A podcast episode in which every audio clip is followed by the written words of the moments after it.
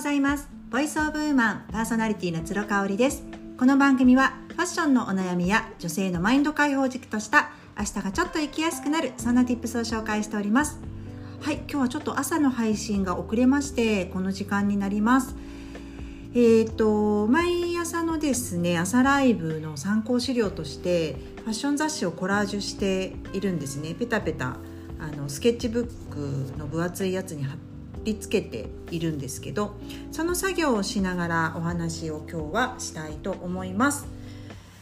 ちなみにね今日のうちの夕飯ですね。最近もうねあの主人がいない時は主人がいる時もそうなんですけれども4月以降ですねあの主人が平日いないので本当にね夕方以降が全て全て自分の采配によってあの進捗が決まることから早め早めにもうご飯の下ごしらえをするようになったんですよね。であとはまあ自分のダイエットのあのこともありますのでダイエット成功させるためにあんまり夕飯をねがっつり自分で食べないっていうのも課していたりするのでね、まあ、子どものメニューだけパパッと作ってしまうっていう毎日です。今日はちなみにホットクックで、まあ、これ毎日なんですけどお味噌汁を作りました。今オクラが美味しい季節なのであの野菜嫌いのねうちの子供たちが唯一食べてくれる野菜なのでオクラのお味噌汁を作りました。あとわかめと、えー、人参ですね。であの人参嫌いなお子さん多いと思うんですけどうちはねあのスライスしてそれをまた千切りにするっていう方法で結構人参食べは成功しています。それをするとね食感があの柔らかくなるというかやっぱり細くなりますのでねあの食べてくれるんですね。もちろんカレーとか肉じゃがはがっつりあのそのままの大きさで入れてはいるんですけれどもねあのお味噌汁とかは結構千切りにして入れると美味しい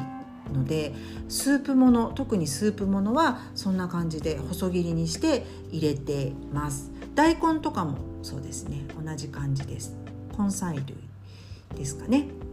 うん、であとはねサーモンフライをあの昨日次男くんがリクエストしてきたのでサーモンフライを作ります。で、えーと、サーモンフライももうバッター液にサーモン、えーと、塩を振ってちょっとこう、えーと、臭みを取ったですねサーモン入れるまでバッター液につけるまでをやりやって、えー、とこれから出かけようと思っています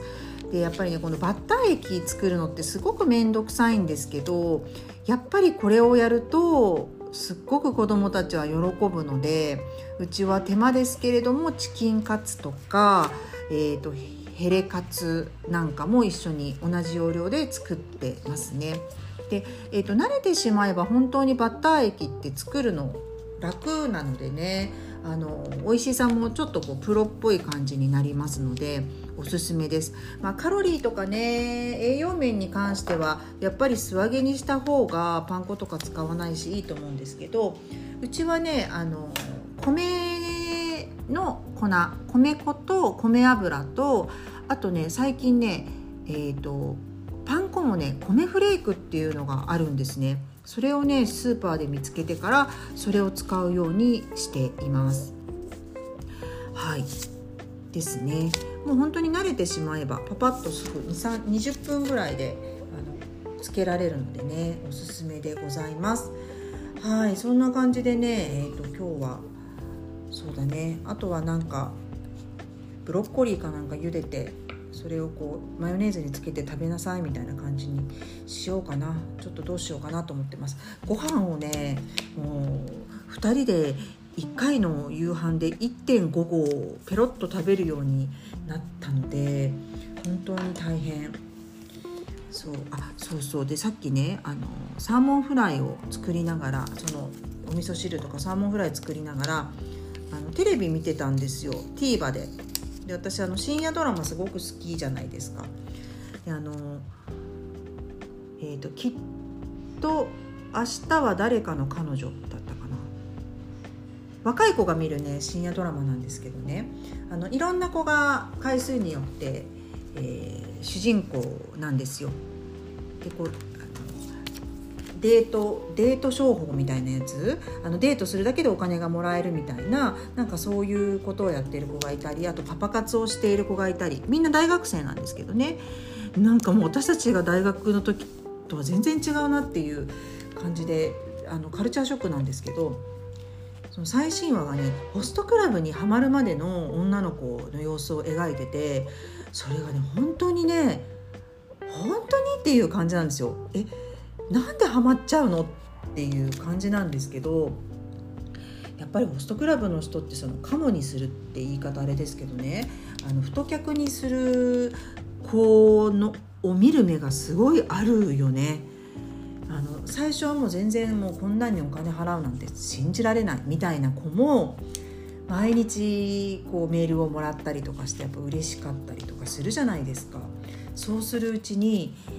あ今日はなんかちょっとクサクサして嫌なことあったから行ってみようかなあの子優しくしてくれるしとかねなんかそういう風になっちゃうんですよね。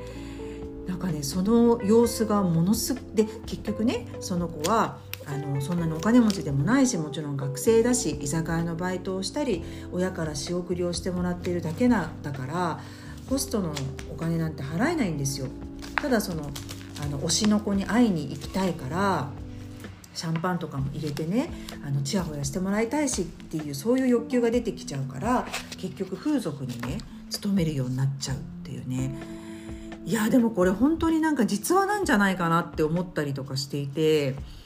うーんすっごくねえって感じですけどホストクラブってなんか一回行ってみたいなって思いましたね。いやなんぼのもんじゃいっていう なんか絶対ハマらないぞって私は思ってるけどどうなんだろうみたいな。それこそナンバーワンとかでねすごい稼ぎまくったりあのファンの子が多いホストの子っているじゃないですか。でそういう子ってあの必ずしもめちゃめちゃイケメンなわけでもないしすっごいスタイルがいいわけでもなかったりとかするからね。なんかまたさらに興味を持っちゃったんだけど危険だよね。やめた方がいいよね。こういうきっとねあのご婦人が婦人年齢の方が行くとねやっぱりもうカモになっちゃうんだろうね。ただなんか興味はあるなという感じであのドラマを見ていました。なんかちょっと取り留めもない話になりましたけれどもね、えーと、とお昼前の雑談会ということでお送りしました。それではまた明日。